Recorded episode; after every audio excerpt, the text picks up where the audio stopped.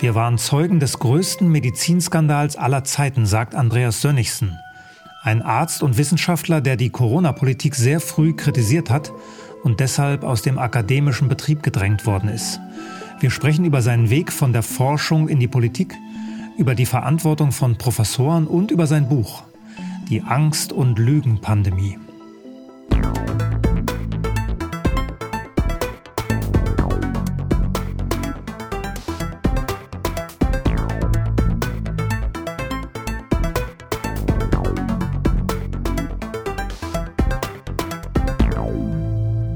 Gespräch. Herzlich willkommen, Andreas Sönnigsen. Hallo Herr Mein, vielen Dank für die Einladung zum Gespräch. Bevor wir beginnen, stelle ich Sie kurz vor. Wobei so kurz wird es gar nicht. Andreas Sönnigsen hat eine schöne Karriere in der Medizin gemacht. Studium in Bloomington und München, Facharzt für Innere Medizin und für Allgemeinmedizin, seit 97 Hausarzt. Akademische Positionen in Marburg, in Salzburg, in Wittenherdecke, über 100 Publikationen. Im Frühjahr 20 war er auf dem Gipfel und konnte von dort schon den Ruhestand sehen. Als Professor an der Medizinischen Universität Wien, als Vorsitzender des deutschen Netzwerks Evidenzbasierte Medizin, eine Fachgesellschaft mit 1000 Mitgliedern und als Mitherausgeber der Zeitschrift für Allgemeinmedizin, die es seit 100 Jahren gibt. Drei Jahre später ist all das weg. Es gab fünf Disziplinarverfahren über die Ärztekammer eine fristlose Kündigung und etliche Gerichtsverfahren. Andreas Sönnigsen hat sehr früh Fragen gestellt zur Corona-Politik, schon Anfang März 2020 über das Netzwerk Evidenzbasierte Medizin. Dann Anfang April im ORF und später in offenen Briefen auf Demonstrationen auf Plattformen der Gegenöffentlichkeit wie Punkt Preradovic und auf 1. Als in Österreich die Impfpflicht eingeführt wurde, hat er über eine Webseite tausende Impfunfähigkeitsbescheinigungen ausgestellt und so, das sagt er selbst in seinem Buch, vielleicht mehr Leben gerettet als in den Jahren davor als Arzt. Andreas Sönnigsen wurde für all das immer wieder diffamiert von Politikern, von den eigenen Kollegen. Er wurde schikaniert an seiner Universität und ist sicherlich auch dadurch zu einer öffentlichen Figur geworden, als Spitzenkandidat der Partei Die Basis bei der Bundestagswahl 21 in Bayern, als eines der Gesichter des, der wissenschaftlichen Initiative Gesundheit für Österreich. Jetzt hat er der Angst- und Lügenpandemie ein Denkmal aus Papier gebaut. Herr Sönnigsen, warum schreibt ein Arzt ein Buch? Warum haben Sie dieses Buch geschrieben? Ja, also das geht eigentlich natürlich darauf zurück, was ich von Anfang an versucht habe, äh, als diese Pandemie ausgebrochen ist, nämlich die Wahrheit ans Licht zu bringen und die Fakten auf den Tisch zu legen. Ähm, das habe ich immer wieder punktuell versucht, so wie Sie es ja gerade schon erwähnt haben, äh, über Pressekonferenzen, über Publikationen, über Interviews und so weiter. Ähm, und ja, irgendwann war jetzt der Zeitpunkt gekommen, das muss jetzt mal alles zusammengefasst werden. Und ich habe ja in diesem Buch nicht nur die Evidenz zur Corona-Krise zusammengefasst, sondern ich habe äh, das letztendlich gemischt mit meiner persönlichen Geschichte meinen Erfahrungen mit den Institutionen, mit den wissenschaftlichen Institutionen, mit den Medien, mit äh, der Politik. Ähm, und ich sehe dieses Buch eigentlich als Zeitzeugnis über diese Pandemiejahre. Ähm, wenn man vielleicht irgendwann auch später nochmal darauf zurückblicken wird und sich vielleicht dann tatsächlich wundert, was ist da eigentlich schiefgegangen? Dann zielen Sie also eher auf unsere Enkel als Publikum oder wen haben Sie im Blick? Wer soll das Buch lesen? Nein, also jetzt geht es natürlich darum, die Menschen aufzuklären. Die Menschen aufzuklären über das, was passiert ist, wie wir belogen wurden von den Politikern, von den Medien, von der Pharmaindustrie, äh, wie wir letztendlich über den Tisch gezogen wurden, wie wir benutzt wurden, um die Schere zwischen Arm und Reich weiter aufgehen zu lassen. Ähm, an dieser Pandemie haben sich einige eine goldene Nase verdient. Nicht nur meine lieben Kollegen, die geimpft haben, sondern natürlich äh, die Konzerne, die Medien, äh, die Politiker, die mitgeschnitten haben über Maskendeals und was auch noch sonst mhm. alles.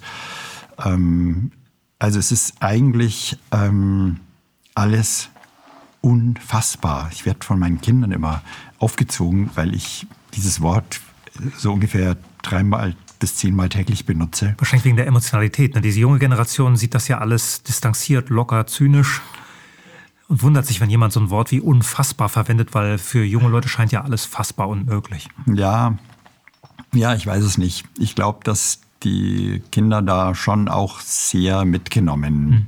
wurden durch diese ganze Corona-Geschichte. Nicht nur meine eigenen, sondern überhaupt natürlich die junge Generation äh, zählt für mich eigentlich zu den Hauptverlierern, zu den Hauptgeschädigten in, in mhm. diesem Geschehen. Und das habe ich ja von Anfang an eigentlich auch äh, betont. Das war eigentlich meine, eine meiner wichtigsten Forderungen von, von Anfang an. Macht die Schulen auf, mhm. lasst die Kinder in Ruhe, keine Masken in der Schule, keine Testerei in den Schulen.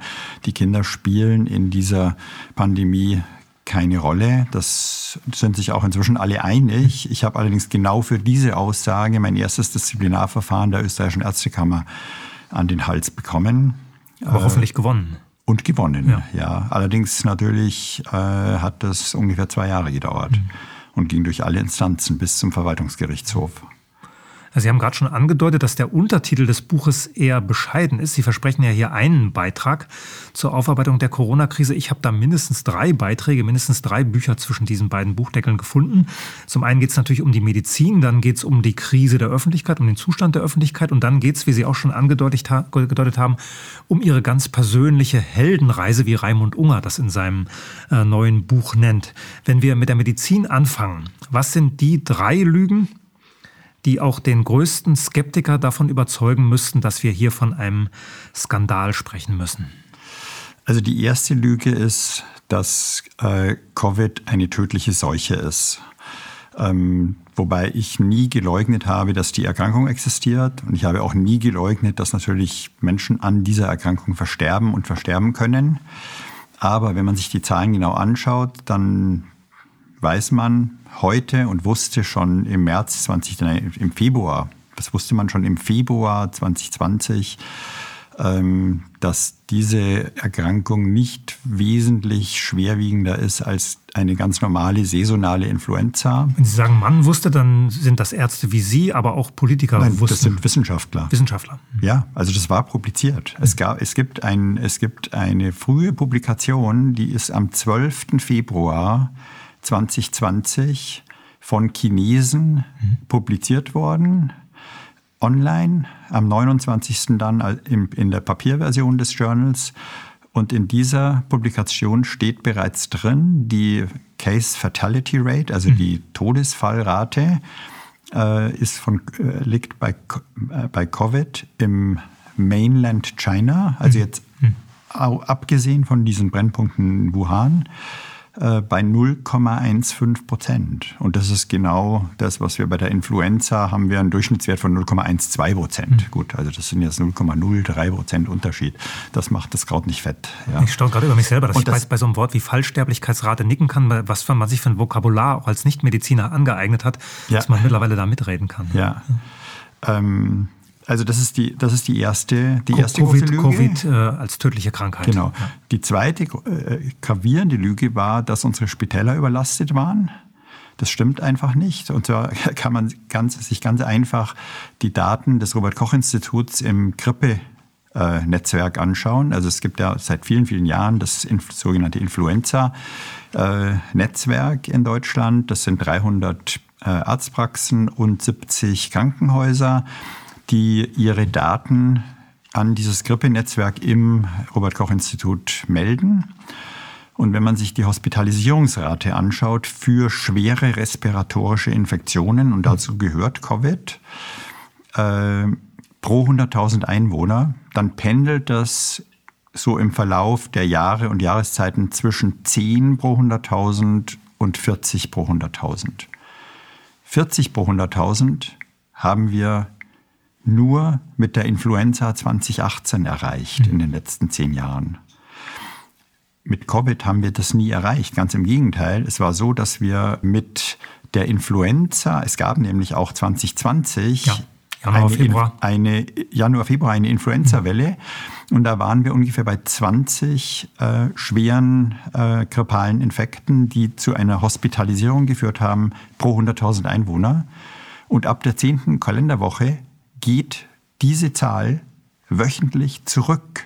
Also es wird pro Woche weniger. Also in der 10. Zeit. Kalenderwoche ist so Mitte März. Das ist Mitte März, also genau da, wo die, äh, wo die Corona-Fälle eigentlich erst angestiegen sind, ging die Hospitalisierungsrate jede Woche zurück. Und zwar schon vor dem Lockdown.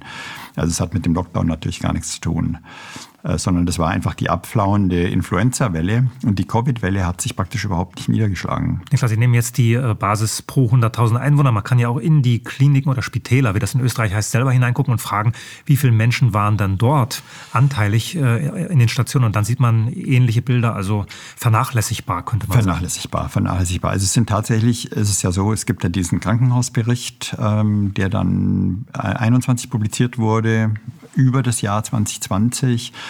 Und da hat ja die Bundesregierung, also der, dieser Bericht ist ja von der, äh, vom Bundesgesundheitsministerium in Auftrag gegeben worden. Und die Bundes, das äh, Bundesgesundheitsministerium stellt selbst anhand dieses Berichtes fest, es war zu keinem Zeitpunkt eine nennenswerte Überlastung der äh, Krankenhäuser festzustellen. Und äh, wenn wir uns die Statistiken dann auch anschauen für das ganze Jahr 2020, wir liegen durchgehend unter der Belastung von 2019 ähm, sodass man sagen muss, das war einfach Propaganda. Das war einfach eine Propagandalüge, um diese Pandemie schlimmer erscheinen zu lassen, als sie wirklich war. Und was dann natürlich, was die Covid-Zahlen noch anbetrifft, äh, dazugekommen ist, dass man nicht unterschieden hat zwischen Testpositiven und tatsächlich wegen Covid hospitalisierten Patienten. Äh, äh, und da äh, gibt es eine sehr mustergültige Stadt in Deutschland. Das ist Halle die Stadt Saale. Halle ja. an der Habe ich Saale. in Ihrem, in Ihrem Buch gelernt. Ja. Ja, und in Halle an der Saale, wenn man sich die Zahlen anschaut, die haben also bis 31. Dezember 2022 die Statistik veröffentlicht. Inzwischen ist die übrigens vom Netz genommen, ist nicht mehr verfügbar. Aber bis äh, 31. Dezember 2022 hatte man die Statistik und nur 40 Prozent der Menschen, die tatsächlich äh, beim Tod Covid-positiv waren, sind tatsächlich an Covid gestorben. Und die anderen hatten halt ein positives Testergebnis innerhalb von 30 Tagen äh, vor dem Todesfall. Ja. Weil Todesdiagnosen ja eh immer schwierig sind. Das sind Ist ja, immer ist ja schwierig, ja. selten monokausal, sondern es gibt viele Ursachen. Und eine muss dann halt der Arzt an diesen Zettel schreiben. Genau, und das wissen wir ja eh auch schon aus den italienischen Daten aus dem Februar 2020. Ja, 98 bis 99 Prozent der Menschen, die an Covid gestorben sind, haben mindestens eine schwere Begleiterkrankung. Ähm, Das heißt, gesunde Menschen, auch gesunde alte Menschen, sind ja eh in erster Linie alte Menschen an Covid gestorben. Das Durchschnittsalter liegt in Deutschland, glaube ich, bei 83 Jahren ungefähr. Äh, Also über der Lebenserwartung der, der statistischen. Ähm, Und äh, äh, selbst die gesunden Alten haben eigentlich durch Covid keine Gefahr erlebt. Auch mit Ausnahmen immer natürlich möglich. Das ist halt in der Medizin so, ja. Klar, wenn wir Lüge 2 nehmen, Überlastung der Krankenhäuser, auch das haben Entscheidungsträger gewusst. Sonst hätte man nicht hingenommen, dass die Zahl der Intensivbetten reduziert worden ist. Sonst hätte man möglicherweise neu gebaut. Äh, Da investiert hat man nicht gemacht, weil man es Ja. ge- gewusst hat, Ja. dass das äh, nur eine Scheinwirklichkeit ist. Ja. Also haben wir Lüge 1, Covid als tödliche Krankheit, Lüge 2, Krankenhäuser überlastet. War jetzt Lüge 3 schon mit drin in diesem An- und mit Jetzt Corona kommt noch nicht? Jetzt, kommt Lüge 3. Jetzt kommt die schlimmste Lüge. Die Impfung ist das Einzige, was uns rettet. Mhm. Das ist natürlich äh, eine, eine, eine infame Lüge gewesen. Weil erstens mal war, diese, war dieser Impfstoff nicht effektiv. Und zweitens mal war nicht, mal war nicht sicher, diese Impfung hat, und das ist jetzt immer bei, beim Einladungssatz sozusagen der, der größte Medizinskandal aller Zeiten. Ähm, äh, das ist die, die, die, die Co- Corona-Impfung, die ja keine Impfung im klassischen Sinne ist, sondern ja, man kann sich darüber streiten, ob der Begriff Gentherapie dafür ist. Es ist eigentlich keine Therapie, es ist eine Genmanipulation auf Herr jeden Gunter Fall. Frank sagt Genimpfung Ja. in seinem Buch. Also ähm, ich bin eher beim Martin Hadisch. In meinem Buch habe ich tatsächlich das Wort Impfung ja auch in Anführungsstrichen gesetzt. Ähm, Martin, Martin Hadisch spricht von Spikong, ja. ähm, auf jeden Fall ist es eine. das ist wahrscheinlich es- es- österreichisch es ist und eine, englisch gemischt. es ist eine Behandlung mit einem genmanipulierten äh, mit einer genmanipulierten Substanz, sage ich es mal so, ja. Ähm, und das äh, zum Schaden der Menschen, muss man sagen. Ja, Skandal wollte ich gerade sagen, wahrscheinlich, weil äh, diese Behandlung mehr Schaden als Nutzen ja, gebracht hat. Auf jeden Fall. Also davon, davon, muss man eigentlich ausgehen. Wir wissen eigentlich heute aus, also wir wussten von Anfang an, sehr weit ist es mit der Effektivität nicht. Ja? Also die, wenn man sich die Zulassungsstudien anschaut, dann sieht man ja, okay, also da ist, da ist gemurkst worden, dort ist gemurkst worden, hier stimmt was nicht, das kann gar nicht stimmen, äh, die Zahlen passen nicht zusammen. Und wenn man dann liest, ja, diese Studie war von Pfizer entworfen, durchgeführt, ausgewertet und publiziert, ja, von der Firma. Mhm. Ähm, ich sage immer, das ist so, wie wenn ich meinen Studenten sage, ähm, okay, ihr dürft euch jetzt selber unterrichten. Und Noten geben. Ihr dürft selber die Prüfung machen, ihr dürft die selber benoten. Und auch das Zeugnis unterschreiben. Und das Zeugnis unterschreiben mhm. und dann seid ihr Ärzte. ja. Das ist die Frage, ob das einen Unterschied machen würde, aber gut, da kommen wir gleich nachher noch hin. Ja, ja da kommen wir noch hin. Genau. Ich habe mir ein paar Stichworte aufgeschrieben, äh, was kommen könnte auf die drei größten Lügen, weil ich jetzt nicht sicher war, welche Sie da klassifizieren würden. Da steht noch sowas wie Maske, Testwahnsinn, in Anführungszeichen, das ist ein Zitat aus dem Buch, Angst, Angstmacherei. Ähm, wahrscheinlich sind das dann die Punkte vier bis sechs. Ja, ich glaube, das sind wahrscheinlich 20. Ja. Die Lügen, die Lügen summieren sich so. Ich meine, das sind äh, die, die eine, eine wesentliche Lüge, um das Thema Angst aufzugreifen, war natürlich war die Darstellung der Situation in Italien, mhm. wobei überhaupt nicht in Abrede gestellt wird, dass natürlich in der Lombardei viele Covid-Fälle waren, dass da auch Menschen gestorben sind, allerdings auch mit einem Durchschnittsalter von 80 und mit einer Komorbiditätsrate von 99 Prozent. Komorbidität sind mehrere Ursachen. Heißt ja. mehrere Begleiterkrankungen, ja. Ähm, aber das, was die Medien sozusagen daraus gemacht haben, und ich muss sagen, ich bin, äh, also da kann man ja nun drüber diskutieren. Haben die Medien das damals schon absichtlich gemacht, um Panik zu machen? Oder haben Medien einfach das gemacht, was Medien halt gerne machen? Ich bin eigentlich, weil ich, also meine eigene Erfahrung mit den Medien, also auch mit dem ORF, äh, mit den öffentlich-rechtlichen mhm. Anstalten überhaupt, ähm, ich, ich, erinnere mich an mein erstes Interview äh, im ZIP 2 mit Armin Wolf. April, Der, Anfang April. Das 20. war am 2. April 2020 und das, und das Interview war eigentlich fair. Also ich habe mit Armin Wolf mhm. damals eigentlich ein faires Gespräch geführt. Also er hat mich, er hat Fragen gestellt, er hat diese, er hat dann meine Antworten an den äh, Anschober, an den damaligen Gesundheitsminister von Österreich weitergegeben und hat eigentlich eher so ein bisschen den, den, den Anschober getratzt, sozusagen mit, mit meinen Aussagen. Ja, wie können Sie denn das überhaupt verantworten, was Sie da jetzt äh, an Maßnahmen verordnet haben.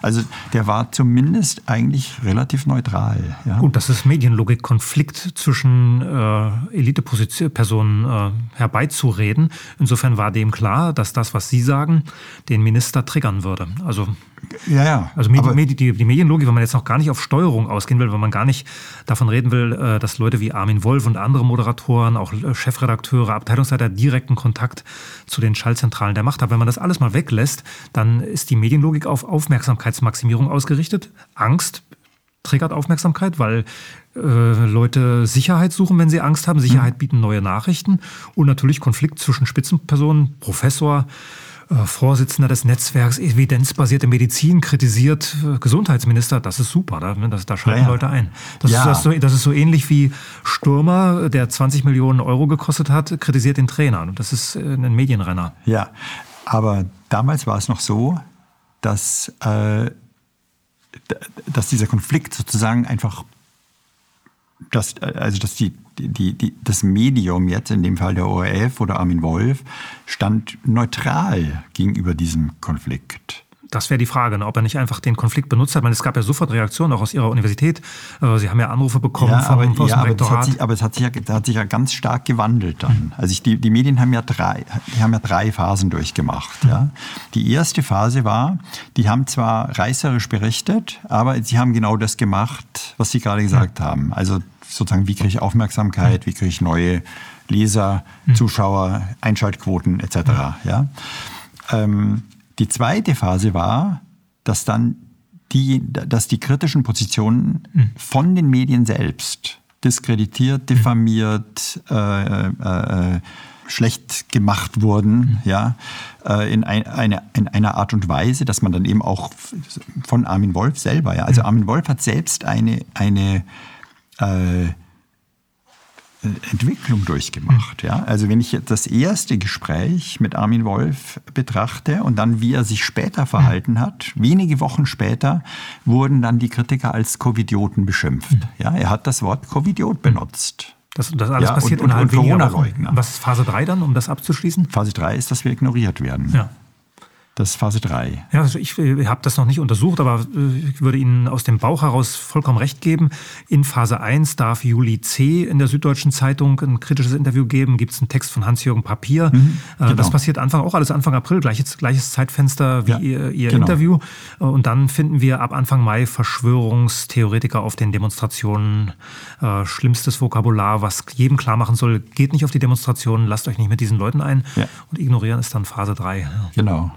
Ja, das führt weg von dem Medizinthema, eigentlich eher in meinen Forschungsbereich Ja, rein. ja, ja, genau.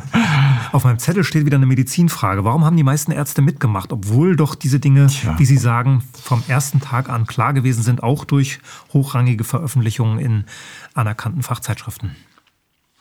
Erstens mal lesen Ärzte keine Fachzeitschriften. Aber die kriegen, ja, hochrangigen die kriegen ja wahrscheinlich Newsletter mit Zusammenfassungen.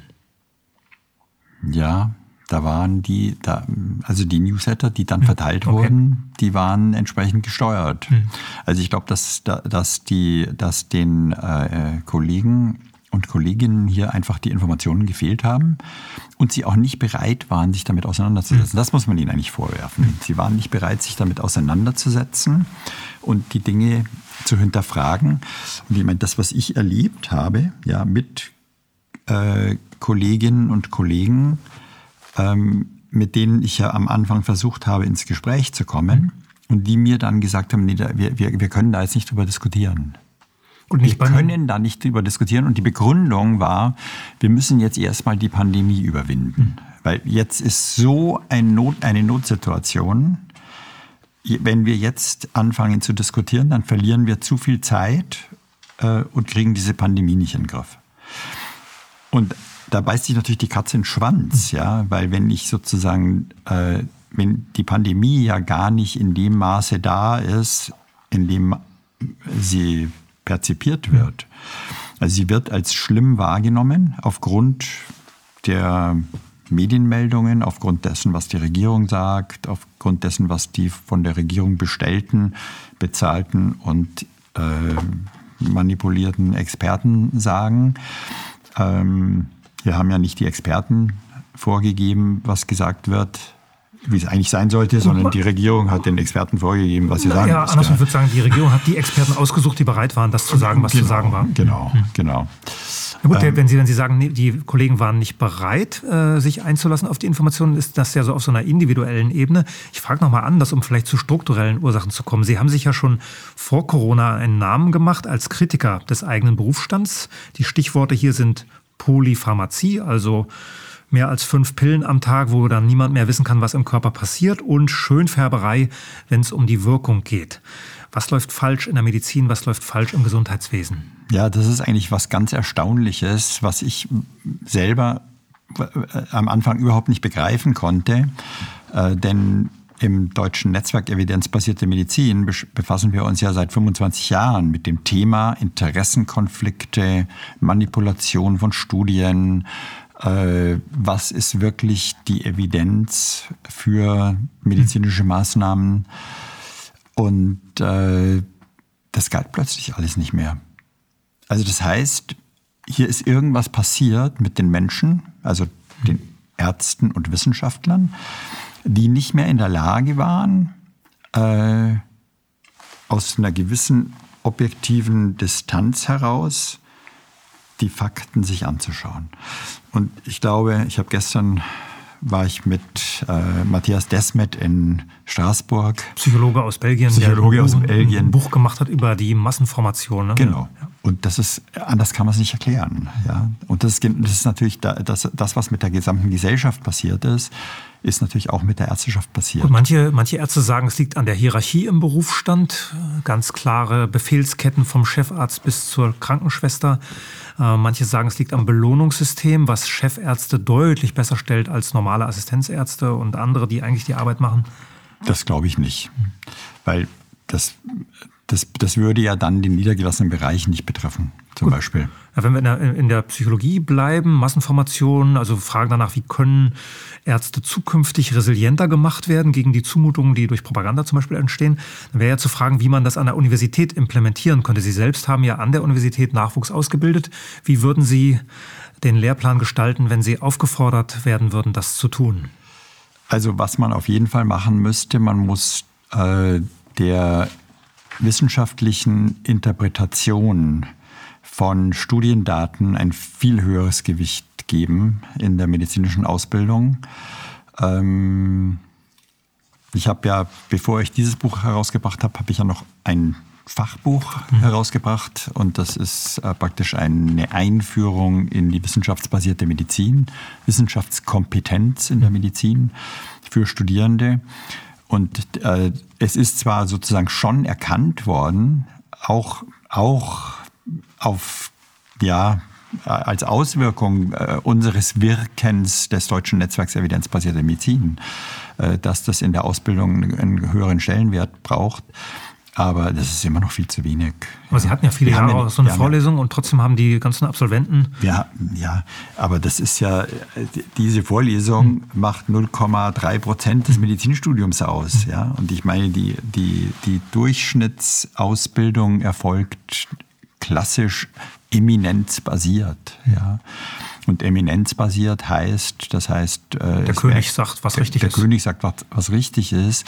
Und der König ist, sind, das sind natürlich die Professoren, äh, die Lehrstuhlinhaber und äh, die Frage ist, was haben die für Interessenkonflikte? Und die haben alle Interessenkonflikte, weil unser ganzes Ausbildungssystem natürlich drittmittelfinanziert ist.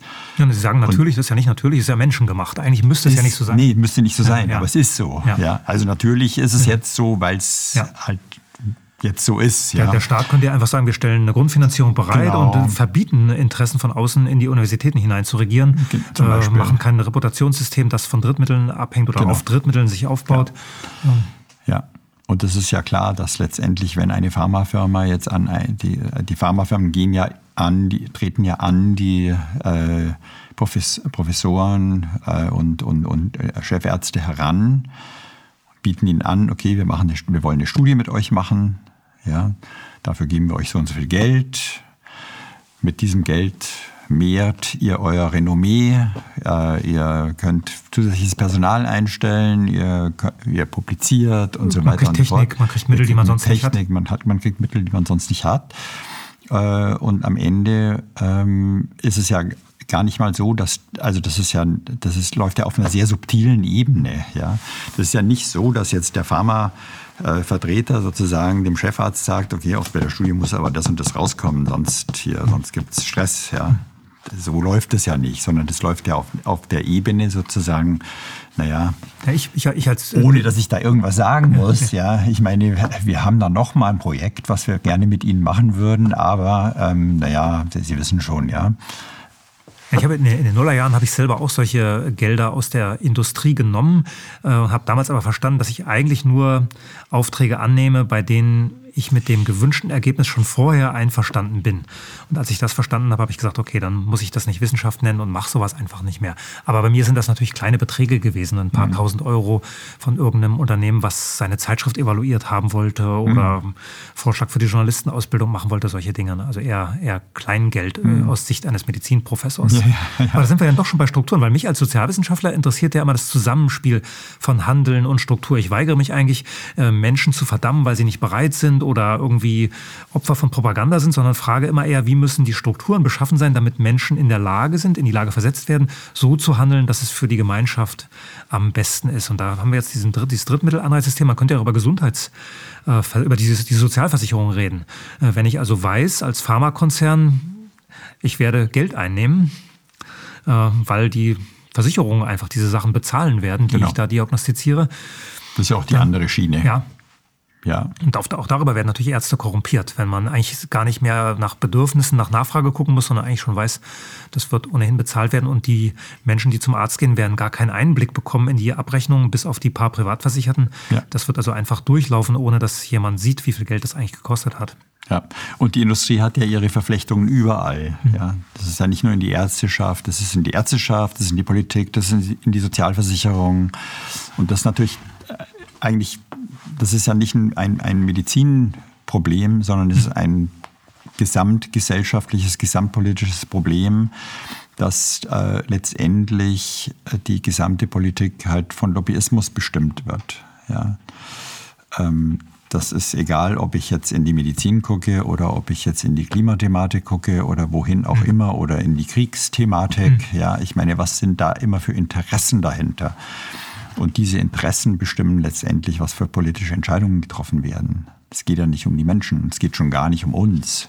Und bei der Medizin ist natürlich ein Riesenbatzen Geld drin im Vergleich ja. zu anderen Bereichen. Ja. Äh, Im Buch ist dokumentiert, wie das Rektorat mit Ihnen umgegangen ist, wie langjährige Freunde und Kollegen sich distanziert haben, sie zum Teil öffentlich mit Namen als Scharlatan hingestellt haben. Wie war das bei den Studenten? Wie war das bei denen, die Sie erlebt haben in Lehrveranstaltungen im Labor?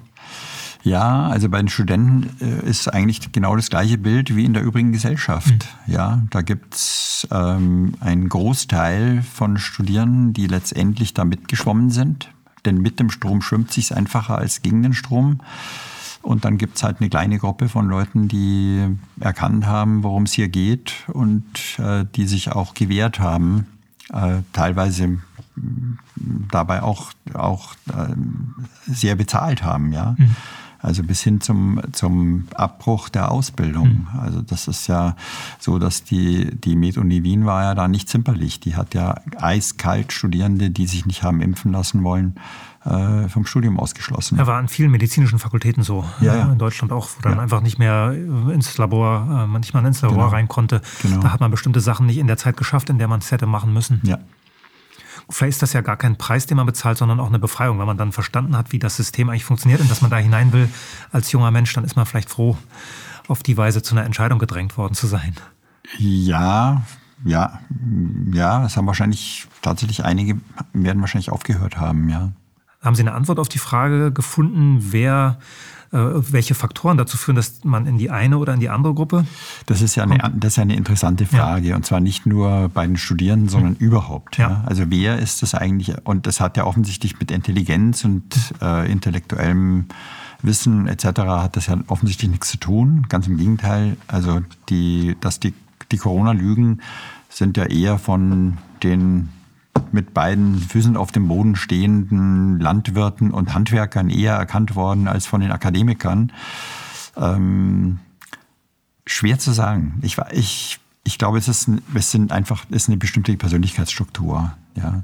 Zur Intelligenz also habe ich eine schöne Formulierung gefunden bei Andreas Thiel, einem Schweizer Komiker, der ja jetzt im Kontrafunk immer eine Sendung hat.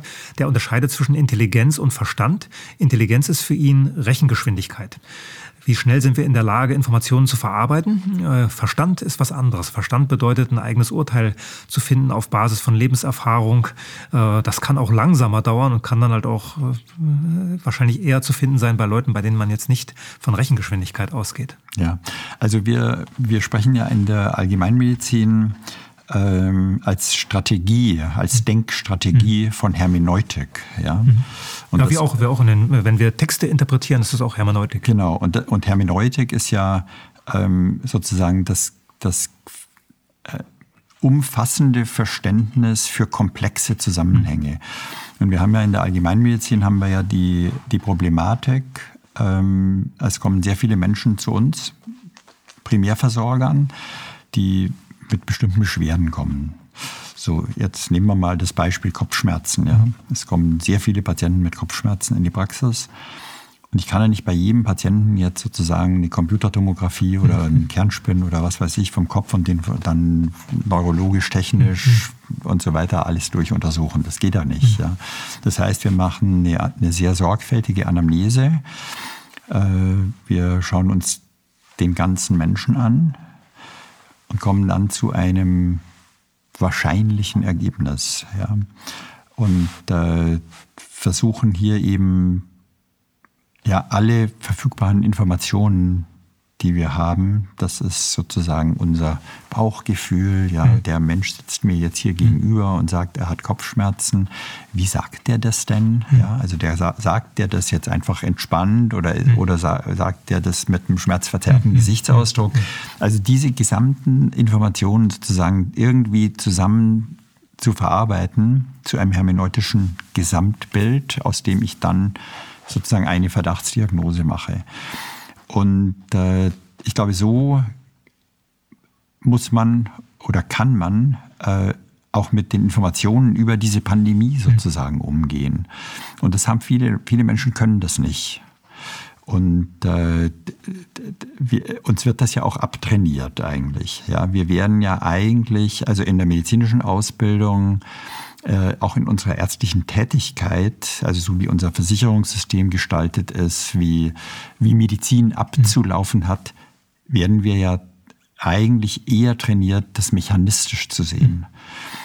Das funktioniert aber ja nicht. Ja. Das, wür das würde nämlich, und das führt natürlich auch in der Medizin ja dazu, dass, dass äh, zum Beispiel viel zu viel Diagnostik gemacht wird. Es wird ja überdiagnostiziert.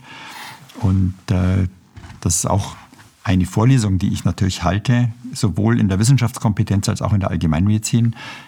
Schaut euch, überlegt euch, wann, wann und warum macht ihr Diagnostik. Also erstens mal, äh, bevor ich einen diagnostischen Test mache, muss ich mir überlegen, welche Konsequenzen ziehe ich denn daraus. Ja? Wenn ich da keine Konsequenzen daraus ziehe, dann kann ich ihn auch sein lassen. Sein lassen. Mhm. Und dann muss man sich natürlich bei jeder Diagnostik überlegen, ähm, wie hoch ist das Risiko, dass ich ein falsch positives oder ein mhm. falsch negatives Ergebnis bekomme. Und je, je niedriger natürlich die Prävalenz, also die Häufigkeit des Vorkommens einer Erkrankung in einer untersuchten Population mhm. ist, desto höher ist das Risiko für falsch mhm. positive Befunde. Jetzt immer wieder bei Covid. Ja. ja. Bei der Test war ja auch gerade vorhin schon angesprochen worden von Ihnen. Testwahnsinn. Der ja. Testwahnsinn. Und wir haben äh, durch den Testwahnsinn ähm, wurde natürlich diese Pandemie aufgebläht. Ja, weil, also wir wissen heute aus systematischen Übersichtsarbeiten, dass zwischen 30 und 40 Prozent der Menschen machen Covid sowieso asymptomatisch durch. Ja, die haben aber natürlich ein positives Testergebnis und werden sozusagen als Erkrankungsfälle gezählt.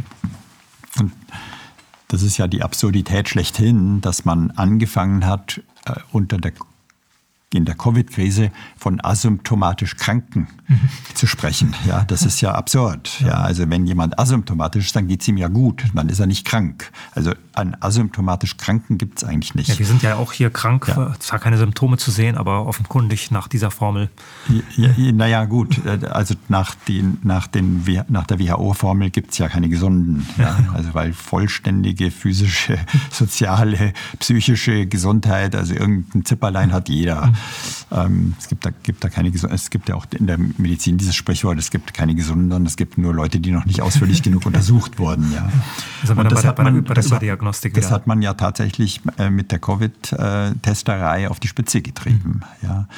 Und dazu kommt äh, natürlich, dass dieser PCR-Test, äh, der weist ja nur genetisches Material einer ganz, eines ganz bestimmten Ausschnitts aus dem Virusgenom nach.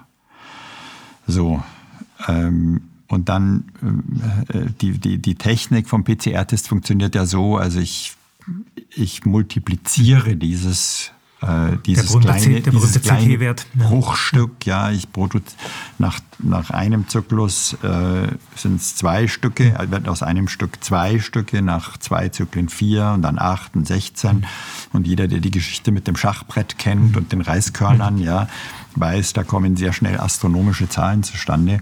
Und wenn ich ein, wenn ich eben äh, mehr als 30 solche Zyklen gefahren bin, dann wird irgendwann, wird jeder Test aufgrund von Artefakten und falschen äh, Reaktionen positiv. Ja.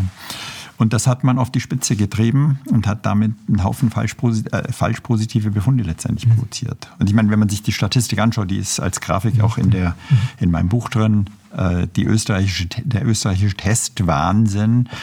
Äh, wir haben ja in Österreich äh, bei 9 Millionen Einwohnern 210 Millionen Tests gemacht in den zweieinhalb Jahren. Also ein bisschen über 20 pro Person. Das sind über 20 Tests pro Person. Ja. Also jeder Österreicher im Schnitt ist über 20 Mal PCR getestet worden. PCR-Test, oh ja. PCR-Test. PCR-Test. Ja. Die Antigen-Tests sind da noch gar nicht dabei. Ja, ja.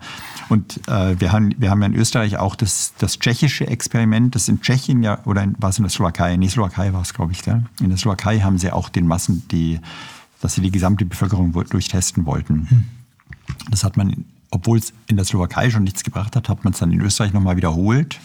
Das heißt, man hat versucht, äh, zu bestimmten Tagen die gesamte Bevölkerung zu testen. Also erstmal hat die Bevölkerung nicht mitgemacht, ja, es sind maximal 25 Prozent getestet worden.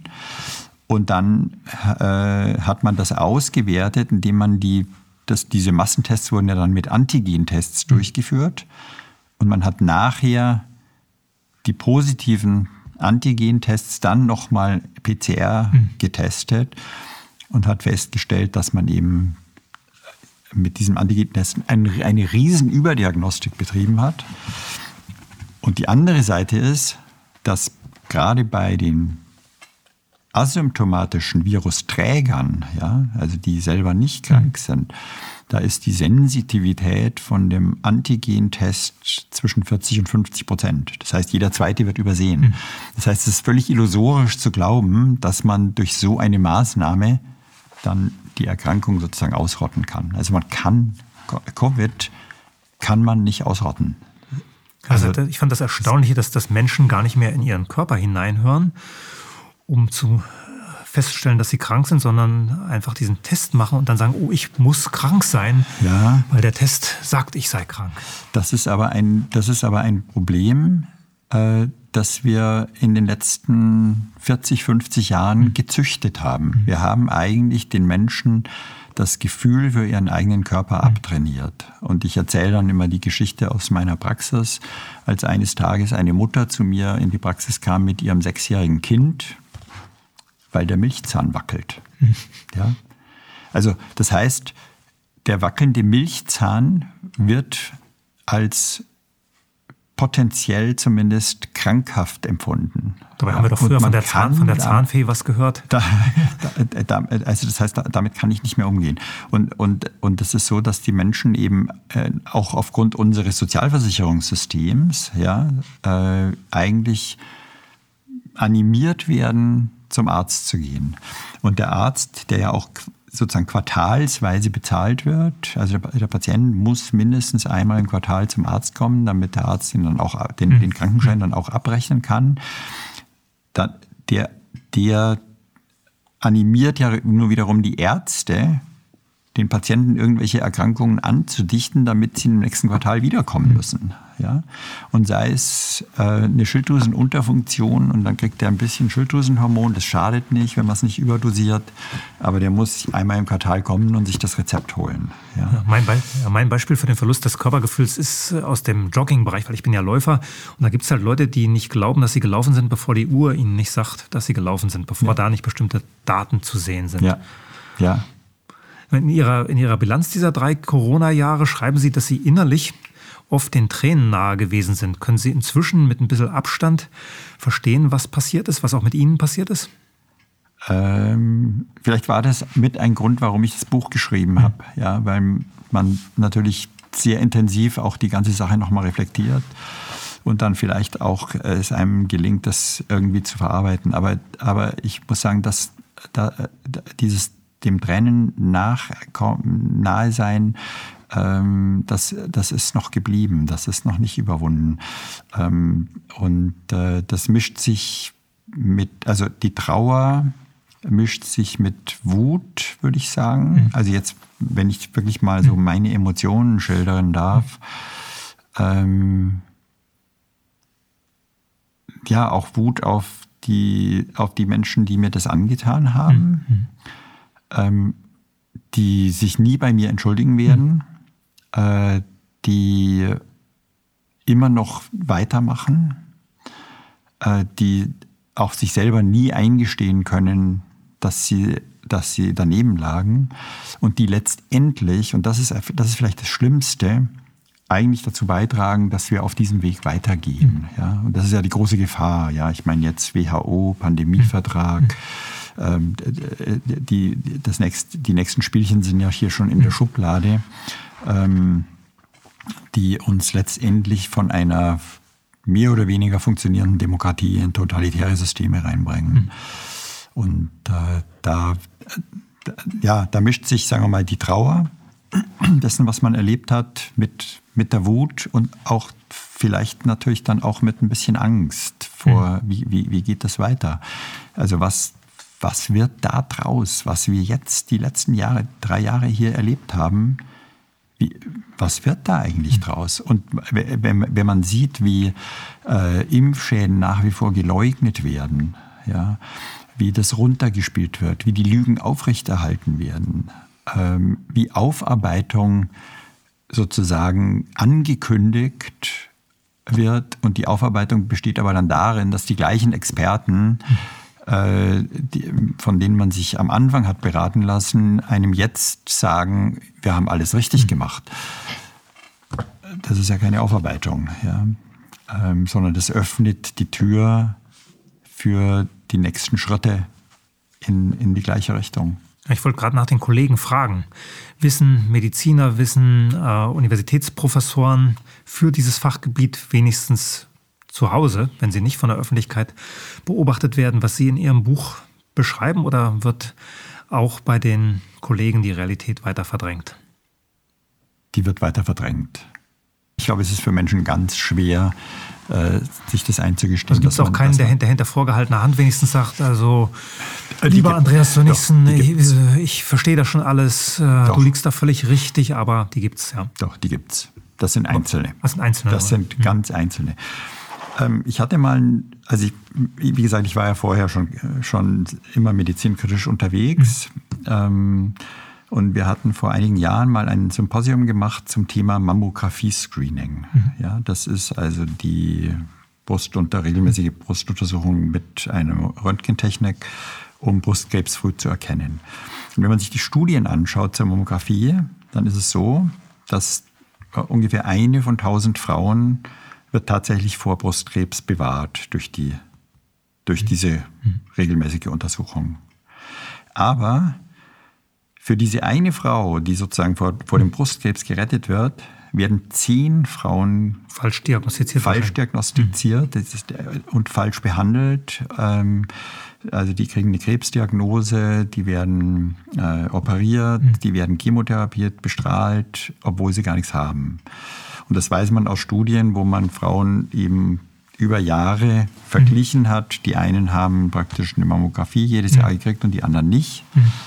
Und am Ende hat man festgestellt, sozusagen, wie viele haben denn jetzt wirklich Brustkrebs gehabt. Ja, und es waren in der Gruppe der Mammografierten waren es 30 Prozent mehr. Mhm.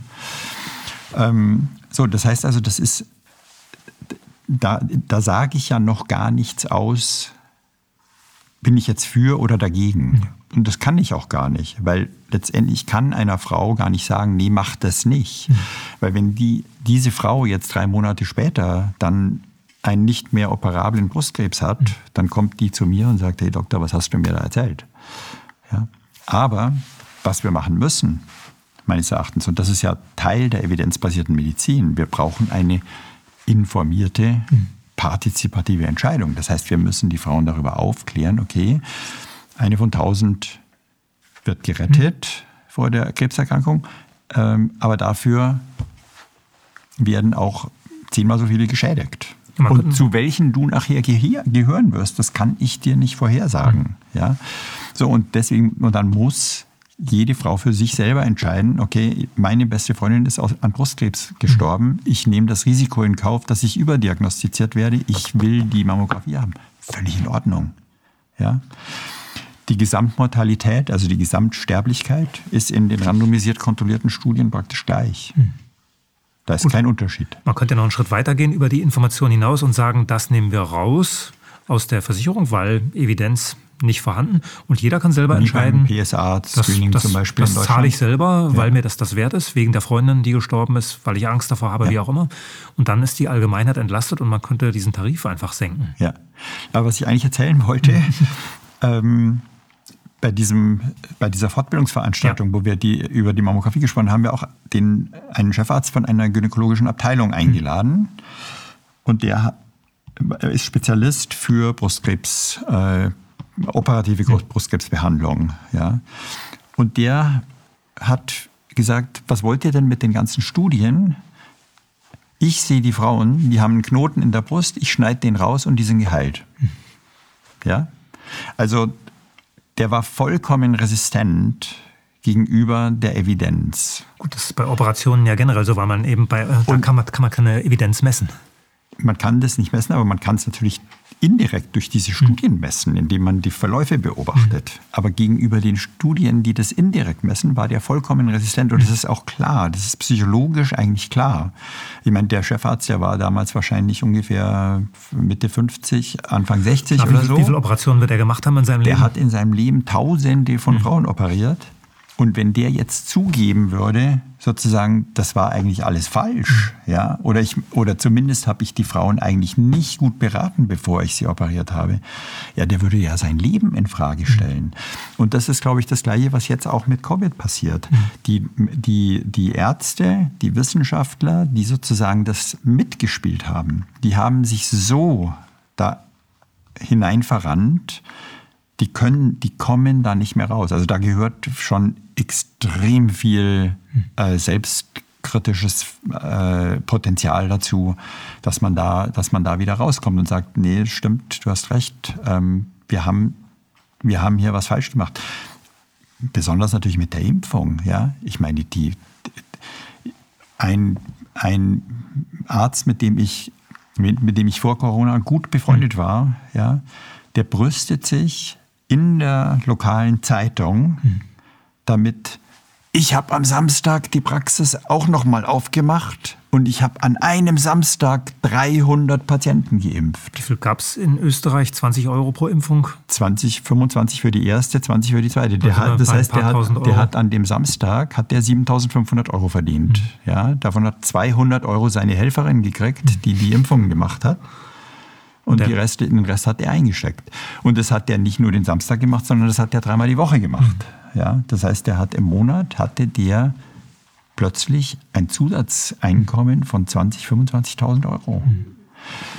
So, und dem, dem soll ich jetzt erzählen, pass mal auf, die 3000 Impfungen oder was, die du insgesamt gemacht hast, oder, oder vielleicht waren es 5000, mhm.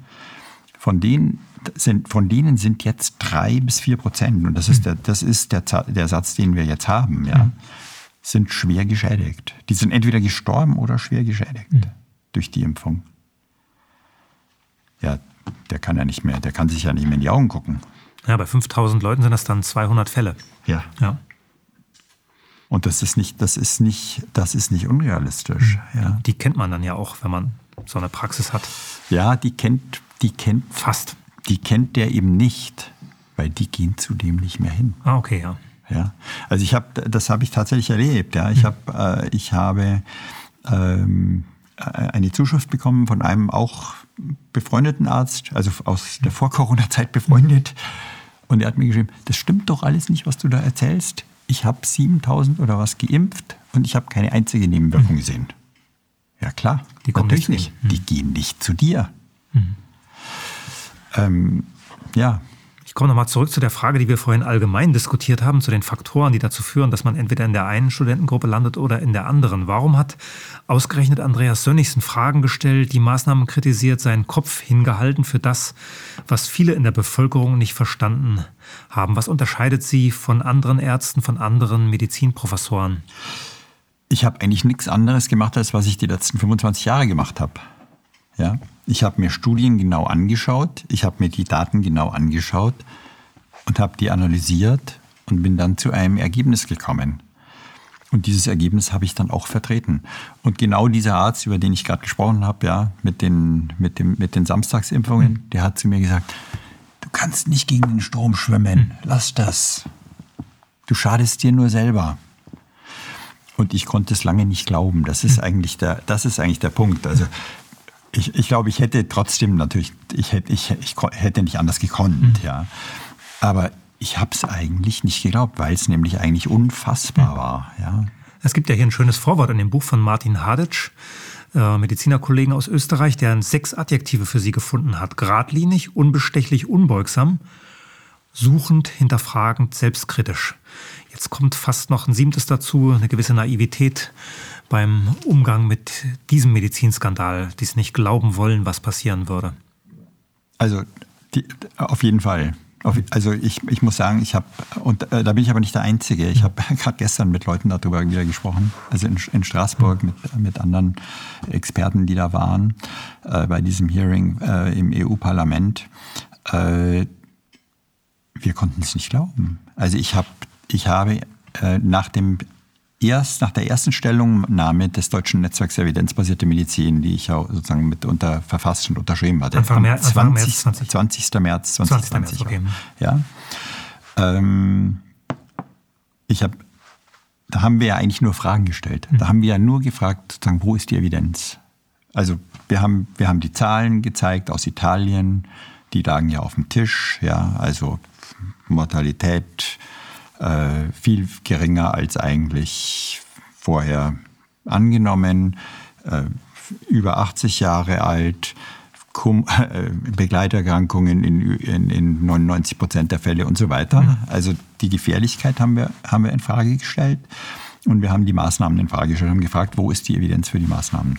Und ich habe eigentlich wirklich naiv geglaubt, okay, das ist jetzt, das geht jetzt noch drei Wochen und dann ist die Sache, dann ist der Spuck vorbei. Rationale Argumente werden gewinnen. Ja. Weil das war ja schon so, dass die, also die, ganze Geschichte wurde ja nun wahnsinnig hochgehypt, jetzt zum Beispiel durch diese Hochrechnungen des Imperial College in, ähm, London, ja. in London. Und was die gemacht haben, die, das war ja sozusagen nichts anderes, die haben den Anstieg aus dem Beginn einer epidemiologischen Kurve, der ist exponentiell, ja, das geht, geht eben äh, äh in der Beschleunigung nach oben, den haben die ins Unendliche fortgesetzt. Ja klar, dann ist die Weltbevölkerung nach drei Wochen tot. also, aber es, es, gab noch nie eine Epidemie oder Pandemie, wo es so gelaufen ist, mhm. ja, sondern es ist immer so, das steigt an und dann flacht es irgendwann ab. Mhm. Und wir hatten ja praktisch die, den Peak in Deutschland äh, am 13. März schon erreicht. Mhm. Ja. Von da gingen die Zahlen ja schon wieder runter sozusagen. Und da, äh, also der Lockdown kam ja erst, erst zwei Wochen später sozusagen. Und ähm, äh, ja, dann, dann war es eigentlich klar, wenn man sich die Zahlen angeschaut hat, wir haben ja täglich, wir haben ja täglich die Fallzahlen abrufen können, ja, dann war es ja klar, ähm, okay, also in drei Wochen ist es vorbei. Mhm. Ja. Und in drei Wochen war es nicht vorbei. Ja, es war natürlich war also die die die Pandemie war vorbei. Mhm. Es gab praktisch keine Fälle mehr. Es gab auch kein es gab keine hospitalisierten Patienten mehr oder kaum noch. Aber der der Wahn ging weiter. Ja, die ja. Gesellschaft, wie wir sie vorher kannten, die war weg. Ja. Was sagt Ihre Familie zu dem, was Sie öffentlich tun? Äh, ja, meine Frau ist äh, mit mir 100% einer Meinung. Das ist sehr hilfreich. Ich kenne viele Paare, bei denen das nicht so ist. ähm, die Kinder haben, glaube ich, eher ein bisschen drunter gelitten. Und ähm, es hat sicher Spuren hinterlassen. Mhm. Aber da müssen wir durch. Gut, das sind, man muss sagen, sind zwei schulpflichtige Kinder, die ja noch ganz besonders gelitten haben, weil ja, äh, ja. in den Schulen also, einfach die Bedingungen für Schule nicht mehr gegeben das, waren.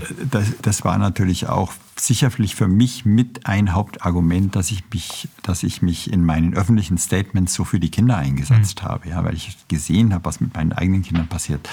Äh, die, also was für ein Wahnsinn, den Kindern Masken auf, also zwangs zu verordnen in der Schule, ja, also ohne jegliche Evidenz. Es ist ja im April 2020, jetzt das Maskenthema hatten wir ja noch nicht, ja, das kommt jetzt dann.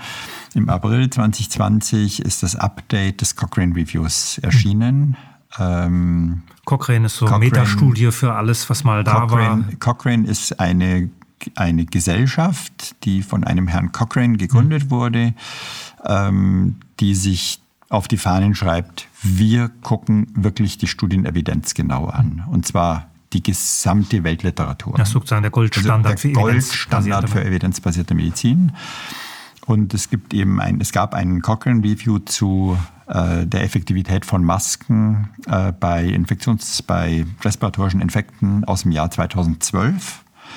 Und da, der wurde im Jahr 2020 äh, wurde ein Update gemacht und dieses Update ist im April als Preprint herausgekommen. Also richtig pünktlich zur Corona-Geschichte. Ähm, und die Aussage war völlig klar. Es gibt keinen Nachweis, dass die Masken auf Bevölkerungsebene im Community-Setting, also draußen in der freien Wildbahn, irgendetwas ändern. Ja?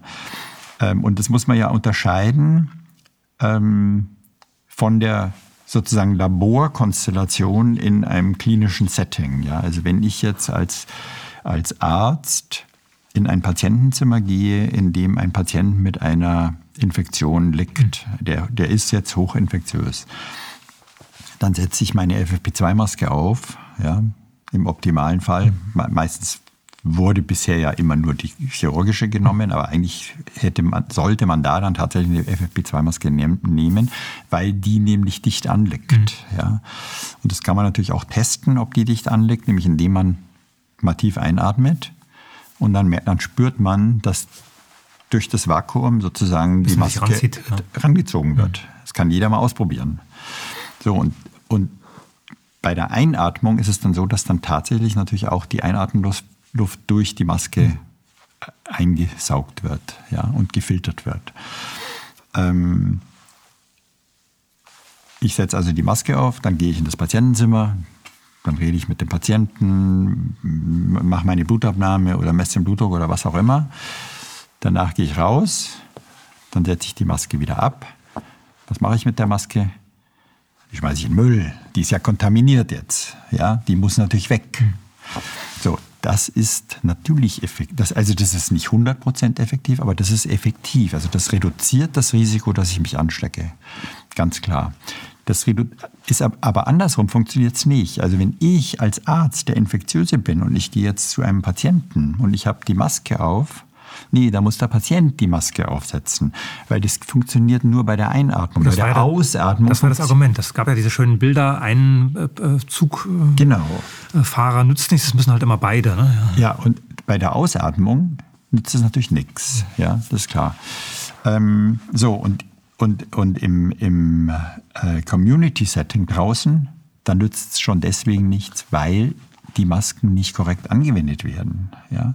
Also es, es achtet keiner, also man müsste eigentlich den, die Menschen schulen, wie sie Masken korrekt handzuhaben schlagen sie, Schlagen Sie nicht solche Sachen vor. Dann ja, das ist ja undurchführbar. Ja. ja, das ja, und, dann muss, und dann müsste man ja tatsächlich äh, nach jedem äh, möglichen Kontakt mit einem Infektiösen. Also ich gehe, ich setze jetzt dem, ich bin jetzt, also im Freien bringt es ja sowieso gar nichts. Das, da sind wir uns ja einig. Da sind, sind sich eigentlich alle einig.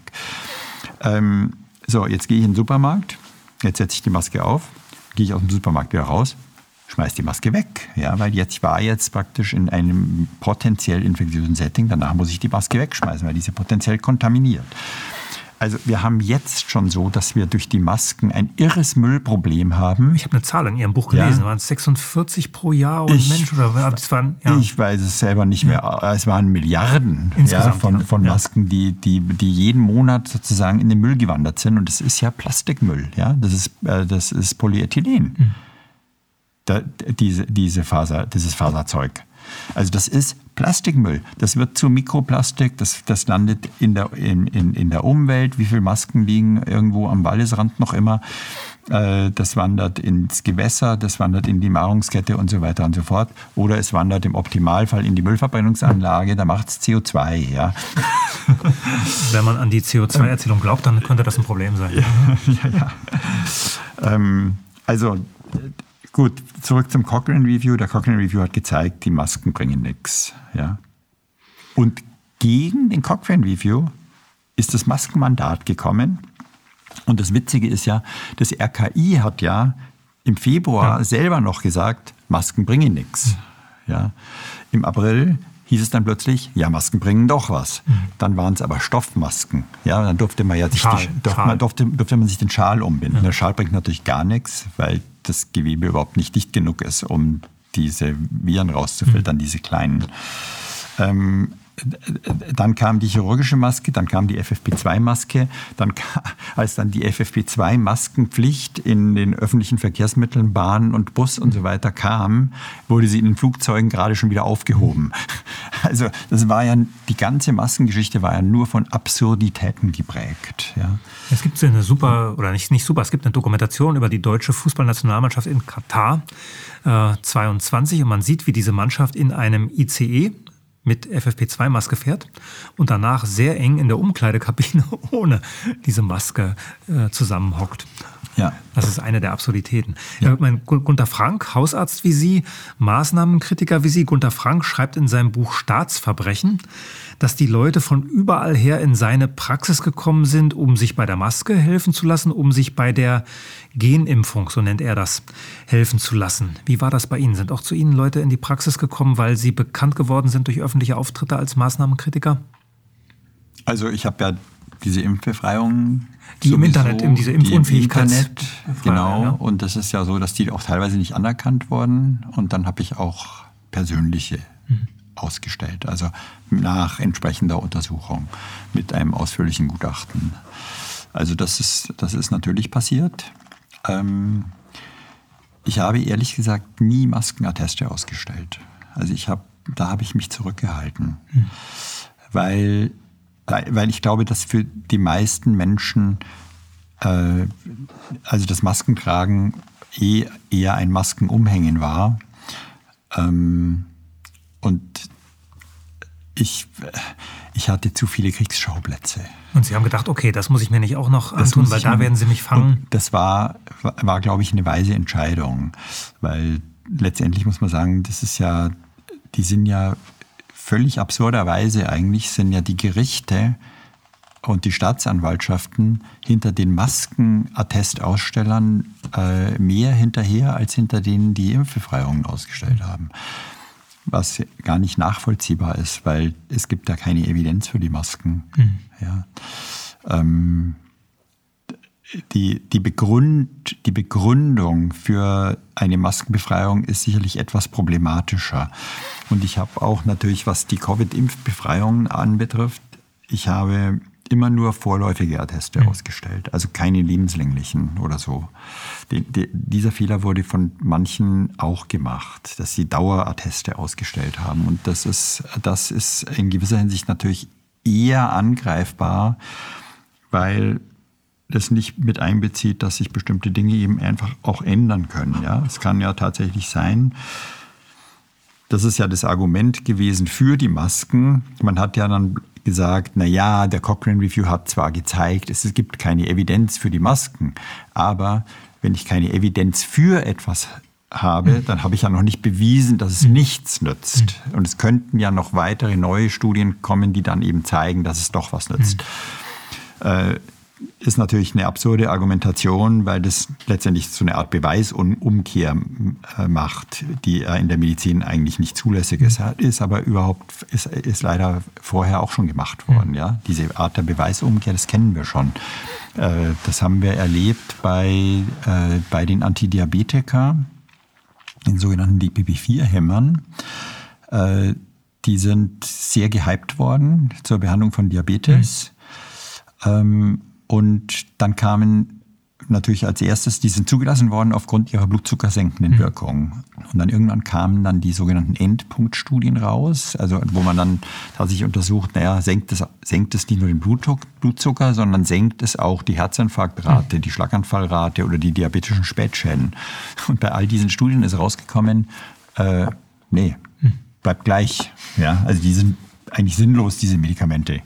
Die waren aber überall in den Leitlinien auf, als First-Line-Therapie gelistet. Und dann, haben, dann, dann hat sich die Pharmaindustrie rausgeredet und hat gesagt, na ja, das ist, das ist zwar jetzt noch nicht nachgewiesen, dass, okay. äh, äh, dass, sie, dass sie was nutzen, aber es ist ja auch nicht nachgewiesen, dass sie was schaden. Ja? Mhm. Und wir wollten ja eigentlich jetzt erstmal nur nachweisen, dass sie nicht schaden. Also diese Art, der Be das kennen wir schon und das ist jetzt bei den Masken natürlich genauso gemacht worden, was eine völlig absurde Argumentationsweise ist.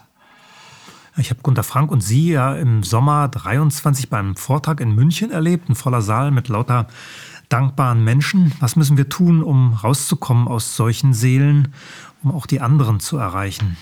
Ja, das ist ein Problem. Wir müssen die Medien kriegen, ja. Da sind Sie eigentlich gefragt. ich sage immer, man muss äh, nicht darauf hoffen, die Leitmedien zu erreichen, sondern eher diese Formate stark machen, genau. diese Formate groß machen. Äh, insofern ja. äh, un unser Gespräch zum Beispiel teilen, damit das ja. möglichst viele sehen. Ja, also ich glaube, dass, dass letztendlich, es spricht sich natürlich einiges rum. Ja? Und äh, ich glaube auch, dass den äh, Leitmedien ja auch die Fälle wegschwimmen. Und wegschwimmen, noch mehr wegschwimmen werden. Also das sehen, das ist natürlich eine, eine, ähm, eine Entwicklung, die wir sowieso vorher schon gesehen haben. Also jetzt bei den Printmedien oder so, das ist, die haben ja Auflagenverluste. Auflagenverluste ja. und die haben natürlich jetzt noch mehr Auflagenverluste. Und letztendlich, also jetzt war gerade im Standard. Standard ist ja in Österreich, in neben, Österreich, neben der Presse die Nummer eins. Das ist wirklich die in der Printpresse auf jeden Fall die Nummer eins oder war die Nummer eins. Und ähm, äh, der, der Standard schreibt ja nur noch Schwachsinn. Also jetzt was Corona anbetrifft und, und er diffamiert uns weiter. Ja, jetzt ist ja gerade diese Geschichte mit dem goldenen Brett, wo ich ja auch nominiert bin. Ja, Was ist das goldene Brett? Das ist eine Auszeichnung für Leute, eine, die vom genau. Kopf so ein Brett haben. Ja, ja. Ah, okay. Auszeich eine Auszeichnung für äh, Wissenschaftsleugner sozusagen. Okay, okay. also immer ein goldenes ja, Brett. Ja, das goldenes, goldene Hoffentlich Brett. ist es aus äh, ja. hartem, festem Gold. Dann, das, das dann auch okay, Brett vorm, ja. vorm Herrn. Und ähm, äh, er, der, Standard ergeht, er ergeht sich in solchen Schmähungen hm. von Leuten wie Martin Hadic, wie meine Wenigkeit, äh, Sushad Bhakti und so weiter hm. und so fort. Also, ähm, und äh, ja, dann ist sozusagen in unseren Kreisen wird, ist die Überlegung, ja, was, wie gehen wir damit um? Mhm. Und es gibt immer mehr Leute, die jetzt sagen, lasst sie schreiben. So what? Die meisten werden es verstanden haben und wer es nicht verstanden hat, dem ist auch nicht zu helfen. Es liest eh keiner mehr. Mhm. Ja. Und äh, des, deswegen glaube ich, also die, der, der Weg äh, geht natürlich über Medien aber wir werden das, glaube ich, auch. Also ich, ich bin ja äh, mit Jimmy Gerum auch, auch das ist Leuchtturm AD, befreundet, Medien, genau. Marathon. Der ähm, ist ja immer noch der Hoffnung, der hat jetzt tatsächlich es geschafft. Ja, es gibt ein Gespräch so äh, im September, CSU, genau. natürlich im Kontext des Landtagswahlkampfs in Bayern zu sehen, CSU, ähm, Bayerischer Rundfunk und genau. Leuchtturm ARD treffen sich in einem ja. öffentlichen Raum in Ostbayern. Ne? Ja, ja. Und äh, der Bayerische Rundfunk macht einen, bietet einen Kandidatencheck, ja, also auch für die nicht genehmen Parteien? Ah, das wollte ich gerade wollte ich gerade als nächstes ja. fragen, weil Sie haben es ja in dieser Partei die Basis versucht, äh, als ja. Kreisvorsitzender in München, als Kandidat bei der Bundestagswahl 21, ich weiß gar nicht, ob Sie bei der Landtagswahl ja, ja, da bin ich auch wieder dabei. Ah, auch wieder dabei. Äh, wie fällt Ihre Bilanz nach äh, knapp drei Jahren Parteiarbeit aus? Naja, das ist nicht so einfach. Ja, Arbeit ist schon, ist schon ein hartes Brot. Also man braucht einen langen Atem. Äh, und äh, ich glaube, was die Basis natürlich mm, jetzt von anderen Parteien unterscheidet, wir sind ja keine klassische Partei, sondern wir sind ja eigentlich eine eine Partei, die gar keine Partei sein will, sondern eine Bewegung. Und vor allen Dingen auch äh, mit, die, mit Menschen, die nie in der Partei sein wollten. Genau. Und als Notwehr eher jetzt diese ja, Sachen machen. Ja, ja. Also wir machen das, weil, weil die Strukturen natürlich in Deutschland jetzt eben so vorgegeben sind und man kommt eigentlich jetzt eben nur über eine Partei ins Parlament. Und ich glaube nach wie vor, da bin ich ja nicht einig mit, viele sind ja da anderer Meinung, mhm. aber ich, ich glaube noch, dass wir es schaffen können, über äh, dadurch, dass wir in die Parlamente eindringen, auch was rumzureißen. Die Gegenthese ja. lautet, wenn das eine Partei wie die Basis schaffen sollte und Dann relevant werden sollte, wird sie unterwandert und gekapert. Ja. Die, die, das passiert jetzt schon, glaube ich, dass die Basis ist sicherlich teilweise unterwandert ähm, und es sind ja auch Sachen passiert in der Basis, die der Basis schwer geschadet haben, ohne dass ich jetzt da irgendwelche Namen nennen möchte. Äh, also das, das Risiko ist groß ganz klar. Und das Risiko ist natürlich auch groß, dass sich da auch jetzt nicht ähm, mit Absicht mit, mit Unterwanderungsabsichten, dass sich da wieder Leute finden, die halt äh, narzisstisch gestört sind und so weiter. Äh, das, das haben wir halt überall. Ja. Klar, man muss die neue Gesellschaft bauen mit Leuten, die aus der alten Gesellschaft kommen und da ist Narzissmus einfach im genau. ein, einge, eingebaut worden. Aber trotzdem müssen wir ja bauen. Ja, wir müssen ja bauen. Sonst, sonst die einzige Alternative ist ja resignieren. Mhm. Das ist auch keine gute Alternative. Und ich, ich, ich glaube, ich, ich kann mir nicht vorstellen, ähm, also gerade wenn man jetzt sagt, okay, die, die Veränderung muss von der Straße kommen, das wäre ja sozusagen der außerparlamentarische Weg, äh, dann würden wir aber ja doch über die Straße die Parlamente zwingen, sich zu ändern. Das haben, das haben die Spaziergänger das, ja gezeigt. Das, die, haben die, wir, ja. das, das, haben wir insofern gezeigt, dass wir es geschafft haben, dass in Deutschland zum Beispiel die Impfpflicht ja. gar nicht erst eingeführt wurde und in Österreich wieder abgeschafft wurde. Un, undenkbar ohne diese vielen dezentralen Aktionen, die ja über ein Vierteljahr gingen, so von Weihnachten 21 bis zum 7. April 22 letztlich. Aber ich glaube, dass die Veränderung, die so über die Straße kommt, die ist, die ist halt extrem punktuell. Da, da können wir, damit können wir keine Strukturen ändern. Ja, nur dann, wenn es die Menschen wirklich in ihrem Innersten betrifft. Und das war eine Sache, wo es um genau. den eigenen Körper ging und da ja. haben Leute Konditionen gehabt, haben es gezeigt genau. und haben was erreicht letztlich. So, aber was wir, was wir, wir wollen ja strukturell was hm. ändern. Wir hm. wollen ja eigentlich eine, eine neue Art von politischer Selbstbestimmung schaffen. Und das geht nur, indem wir in die Gesetzgebung, in die Legislative eben reinkommen und dann eben die, die entsprechende Legislative auch mit auf den Weg bringen und verabschieden. Äh, dass man, dass man eben zum Beispiel Macht, also eine Säule der Basispolitik ist ja Machtbegrenzung mhm. und das heißt eben Trennung von Parteiamt und äh, Mandat. Eigentlich sehr ähnliche Dinge, die die Grünen auch ganz am Anfang schon vorhatten. Ähm, und dies, die, die dann tatsächlich diese Unterwanderung nicht verhindern konnten. Scheint ja ein Muster zu sein, wenn ich eine Partei neu gründen will, muss ich erstmal anknüpfen an Bedürfnisse, die da sind in der Bevölkerung. Man, die AfD äh, propagiert ja auch äh, sogar ähm, Basisdemokratie innerhalb der eigenen Partei, sowas wie Mitgliederparteitage. Ja. Und das soll natürlich dann auch auf, auf die größeren politischen Fragen übertragen werden. Es ist immer die Frage, ob sie es dann tun würden, wenn sie die Möglichkeit haben, es zu tun. Ja, und das ist natürlich bei der, die, diese Gefahr besteht bei der Basis natürlich genauso, klar. Aber sagen wir mal, wir treten jetzt erstmal an und sagen, okay, also wenn wir tatsächlich jetzt mal ein Mandat erringen, für im Landtag oder in den Bezirkstagen, da ist es ja etwas einfacher, weil es keine 5%-Hürde 5 gibt, ähm, dann, dann würden wir diese basisdemokratischen Elemente versuchen zumindest mal äh, zu implementieren, ja, in, in, in, im Rahmen unserer Möglichkeiten. Mhm. Wir können natürlich jetzt nicht, mhm.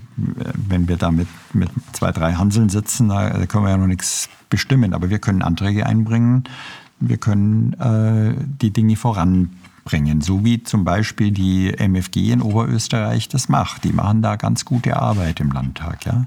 Äh, übersetzen Sie nochmal MFG. MFG, Menschen, äh, Freiheit, äh, äh Demokratie. Mhm. Ähm, äh, Grundrechte, mhm. G, nicht G. G. Ja, ich habe gerade genau. gezuckt. Grund, Grundrechte, ja. Ich dachte Österreich, Grundrechte, ja, ja, ja. Ähm, äh, und die haben es ja, ja auf Anhieb in den Oberösterreichischen ja, Landtag geschafft. 7, irgendwas Prozent, ne? 6,3 okay, oder sowas, ja. aber mit drei Mandaten. Und, und Ich bin mit denen, mit denen bin ich in Kontakt und die sind relativ, also die sind eigentlich zufrieden mhm. mit, sie, sie sind am Anfang äh, sozusagen haben, haben die anderen Abgeordneten Vorbehalte gehabt und sie haben sie links liegen gelassen, aber sie sind jetzt eigentlich dabei, sich ganz gut zu mhm. etablieren und auch Anerkennung zu finden. Ähm, und ich glaube, dass wir das, dass wir das mit der Basis auch schaffen können. Mhm. Ähm, wir haben die Medien gegen uns. Das ist das Problem. Also wir haben jetzt noch die Mainstream-Medien gegen uns und es ist für uns schwer, aus der Blase rauszukommen. Ähm, aber ja, man braucht einfach einen langen Atem. Sie haben ja seit Frühjahr 20 immer wieder wissenschaftlichen Dialog eingefordert, wissenschaftlichen Dialog gesucht. Natürlich mit dem Rektorat, äh, mit der Fachgemeinschaft, den Berufsverbänden, aber auch mit Journalisten der Leitmedien, mit der Politik. Man kann viele Sachen davon in dem Buch nachlesen. Entweder gab es gar keine Antwort oder etwas, was wir jetzt hier nicht zitieren können, damit es auch jüngere Leute anschauen können. Was ist passiert mit dieser Gesellschaft? Warum können wir nicht mehr miteinander reden? Ja, was ist passiert? Das ist, äh, das ist das Unfassbare. Muss ich dieses Wort schon wieder verwenden. Ähm, ja, was ist da passiert? Also, dass, dass ein wissenschaftlicher Diskurs nicht mehr stattgefunden hat. Das muss man ja so sagen. Ähm, und ich meine, Sie haben es angesprochen. Ich habe dem Rektor äh, geschrieben, habe keine Antwort bekommen. Ich habe um einen Termin gebeten. Ich habe es wurde lange hingehalten. Dann gab es irgendwann tatsächlich mal einen Termin. Der ist dann am Tag vorher abgesagt worden. Also man hat bewusst den Kontakt vermieden. Und ich glaube, der Mann, äh, der konnte mir nicht in die Augen schauen. Also das kann ich mir nur so erklären. Ja.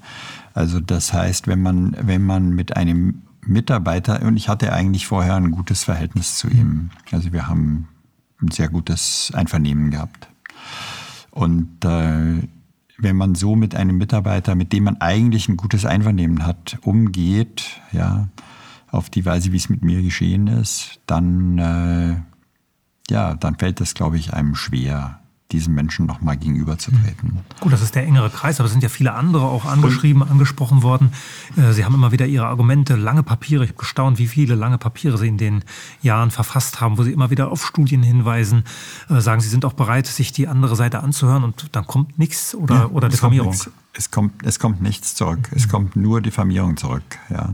Oder, oder ignorieren eben. Weil die Leute kennen Sie ja nicht, da gibt es keine Vorgeschichte, die könnten Ihnen ja in die Augen schauen und sagen, Herr Sönnigsen, aber da liegen Sie völlig falsch.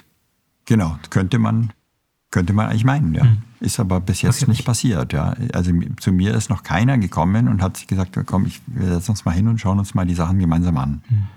Ja, aber der hätte ja auch wenig Argumente. Mhm. Denn ich habe ja mir die Sachen nicht aus den Fingern gesogen.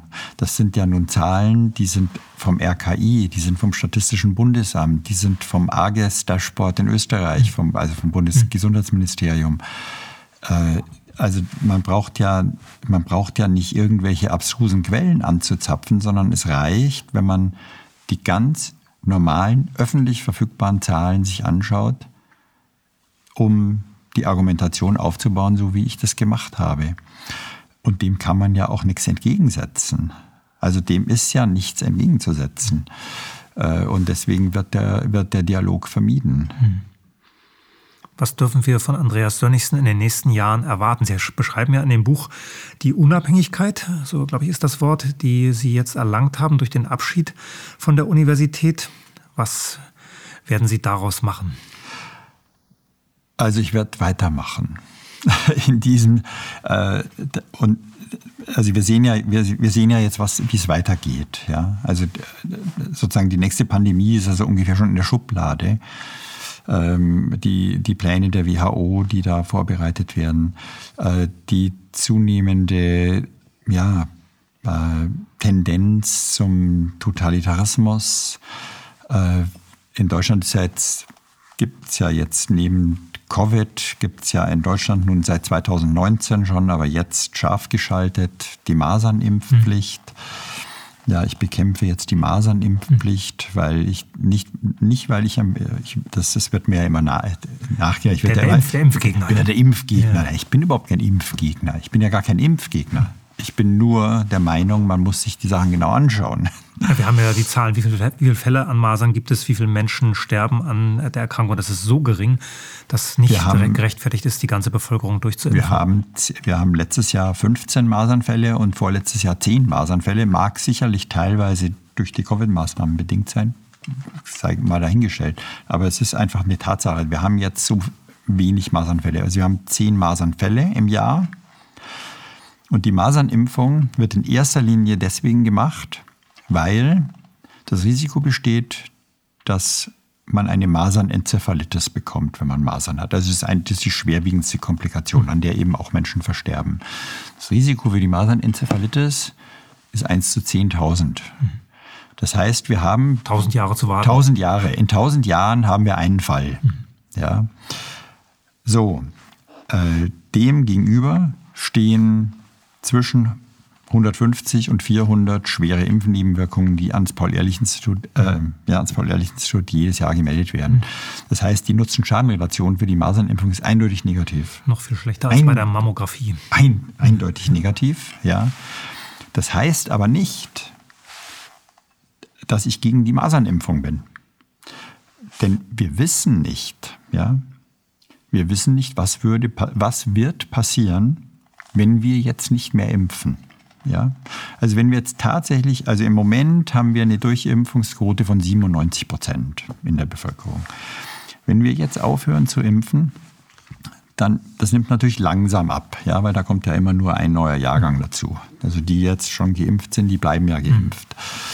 Ähm, was ist in 20 Jahren, wenn dann vielleicht nur noch äh, 60 Prozent geimpft sind? Ja, weil viele, nach, weil viele Geimpfte schon gestorben sind. Gut, nach der Argumentation können wir in keinen See mehr gehen. Ja, aber ich, ich sage, dann lasst uns dann nochmal neu überlegen. Ja, also wenn die Entwicklung tatsächlich sich so abzeichnet, ja, wir hören jetzt das Impfen auf oder wir hören mit der Impfpflicht, mhm. aber wir wollen ja gar nicht, ich sage ja gar nicht, wir sollen das Impfen aufhören, sondern ich sage, jeder muss frei entscheiden können, dass ich mich impfen, ja oder nein. Mhm. Und dann, und dann gucken wir es uns an. Wir haben ja die Zahlen. Ja, dafür haben wir ja ein RKI. Dafür haben wir ein Paul-Ehrlich-Institut. Wir schauen uns die Zahlen jedes Jahr aufs Neue an. Und dann sehen wir, okay, irgendwann ist da vielleicht tatsächlich eine Tendenz. Jetzt haben wir plötzlich wieder 2000, 5000, 10.000 Masernfälle im Jahr und von denen sterben drei. Ja, dann lasst uns diese Dinge reevaluieren und dann kann man noch mal überlegen, welche Bestimmungen oder welche Maßnahmen muss ich jetzt ergreifen. Aber im Moment ist es natürlich vollkommen äh, unverständlich. Ist nicht zu rechtfertigen, ist mit dem Grundgesetz absolut nicht vereinbar, obwohl das Bundesverfassungsgericht diese Impfpflicht ja als äh, verfassungsgemäß in der Verfassung steht, aber die körperliche Unversehrtheit muss gewährleistet sein. Es ist ein Grundrecht ja, und eine Impfung ist eine Verletzung der körperlichen Unversehrtheit. Also wenn das gezwungenermaßen passiert, mit, mit Schutzbefohlenen noch, die selber noch gar nicht entscheiden können, ja, Kindern, äh, dann ist das eindeutig gegen unser Grundge äh, Grundgesetz. und das, das Grundgesetz kann natürlich im Extremfall ausgehebelt werden durch ein höheres Gut. Aber wenn das höhere Gut ist, einen, äh, eine Masernencefalitis in tausend Jahren zu verhindern, dann ist das nicht verhältnismäßig. Ja? Es muss ja auch verhältnismäßig sein. Also rein juristisch ist, es, ist die Masernimpfpflicht nicht tragbar. Und wir haben uns ja auch 2019 bereits im deutschen Netzwerk Evidenzbasierte Medizin mit einer Stellungnahme gegen die Impf nicht gegen die Impfung, gegen die, gegen die Impfpflicht ge geäußert.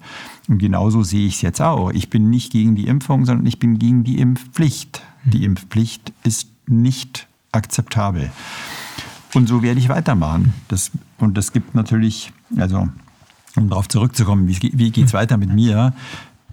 Mein Anliegen ist, ähm, also natürlich als Arzt und äh, mit meinem beruflichen Background, äh, evidenzbasierte Medizin, äh, Versorgungsoptimierung, ähm, Verhinderung von Überversorgung, Verhinderung von Unterversorgung und eine umfassende ganzheitliche medizinische Versorgung der Menschen, die das brauchen. Ja? Eine Versorgung, die wirklich den Menschen in den Mittelpunkt stellt gegenüber dem, was wir jetzt haben, wo ganz offensichtlich ökonomische Interessen im Vordergrund stehen. Ja? Es, es geht ja bei uns nicht um Gesundheitsversorgung, sondern es geht ja nur um Gesundheitsökonomie.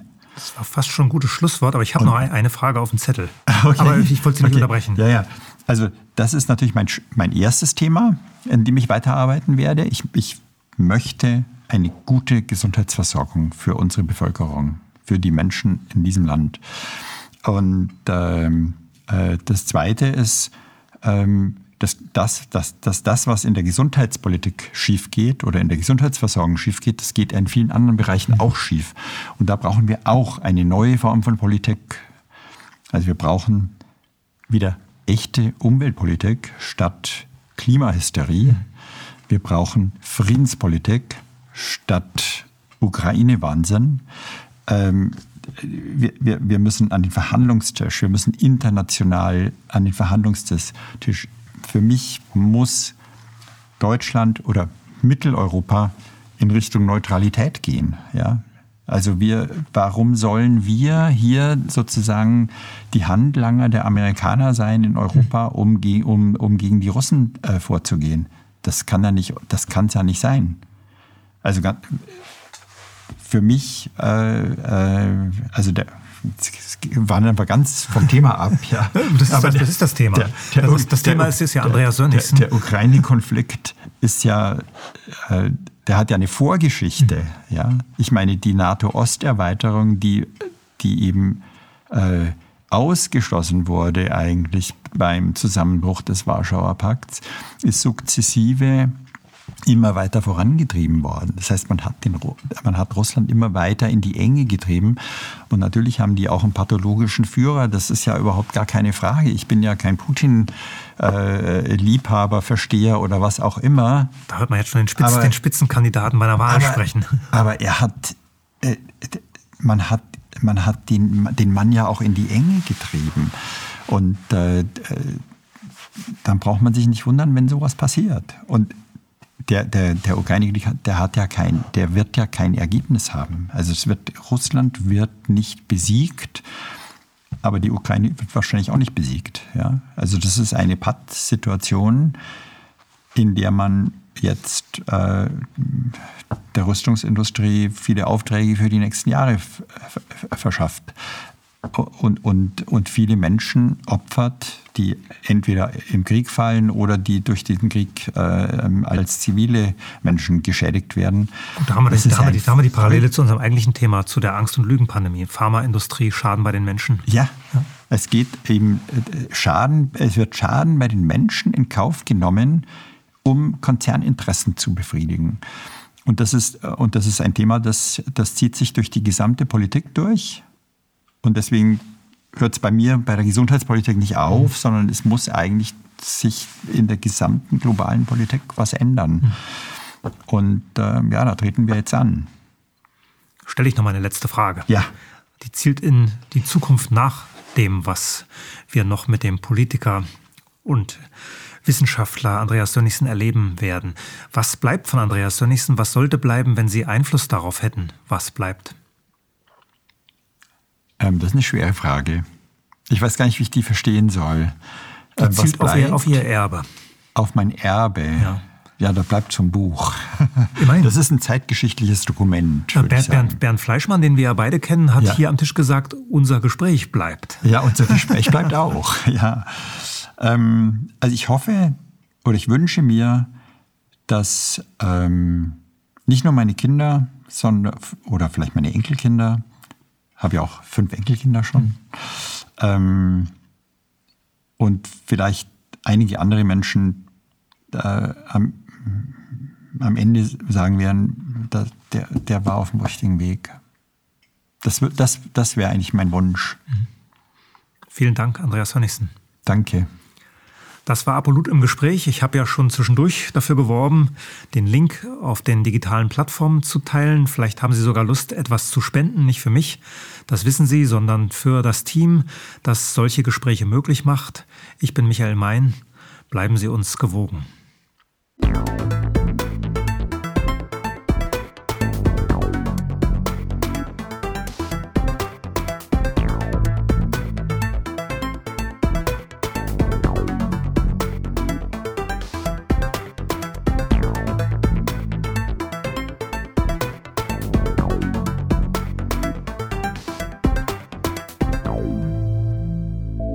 Danke, dass Sie Apolut eingeschaltet haben. Wir sind ein unabhängiges Presseportal. Uns geht es um Meinungsvielfalt, Toleranz und einen möglichst breiten Debattenraum, denn nur so funktioniert Demokratie.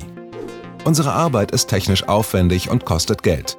Da Sie immer wieder hier sind, unterstützen Sie Apolut am effektivsten mit einem Dauerauftrag. Mehr Infos auf apolut.net/unterstützen. Apolut ist keine Einbahnstraße. Lassen Sie uns in Kontakt bleiben. Abonnieren Sie den Apolut Newsletter, so verpassen Sie nichts. Registrieren Sie sich auf apolut.net/newsletter. Natürlich gibt es Apolut auch als App. Einfach auf apolut.net/app runterladen und mobil auf dem Laufenden bleiben. Apolut. Das denke ich auch.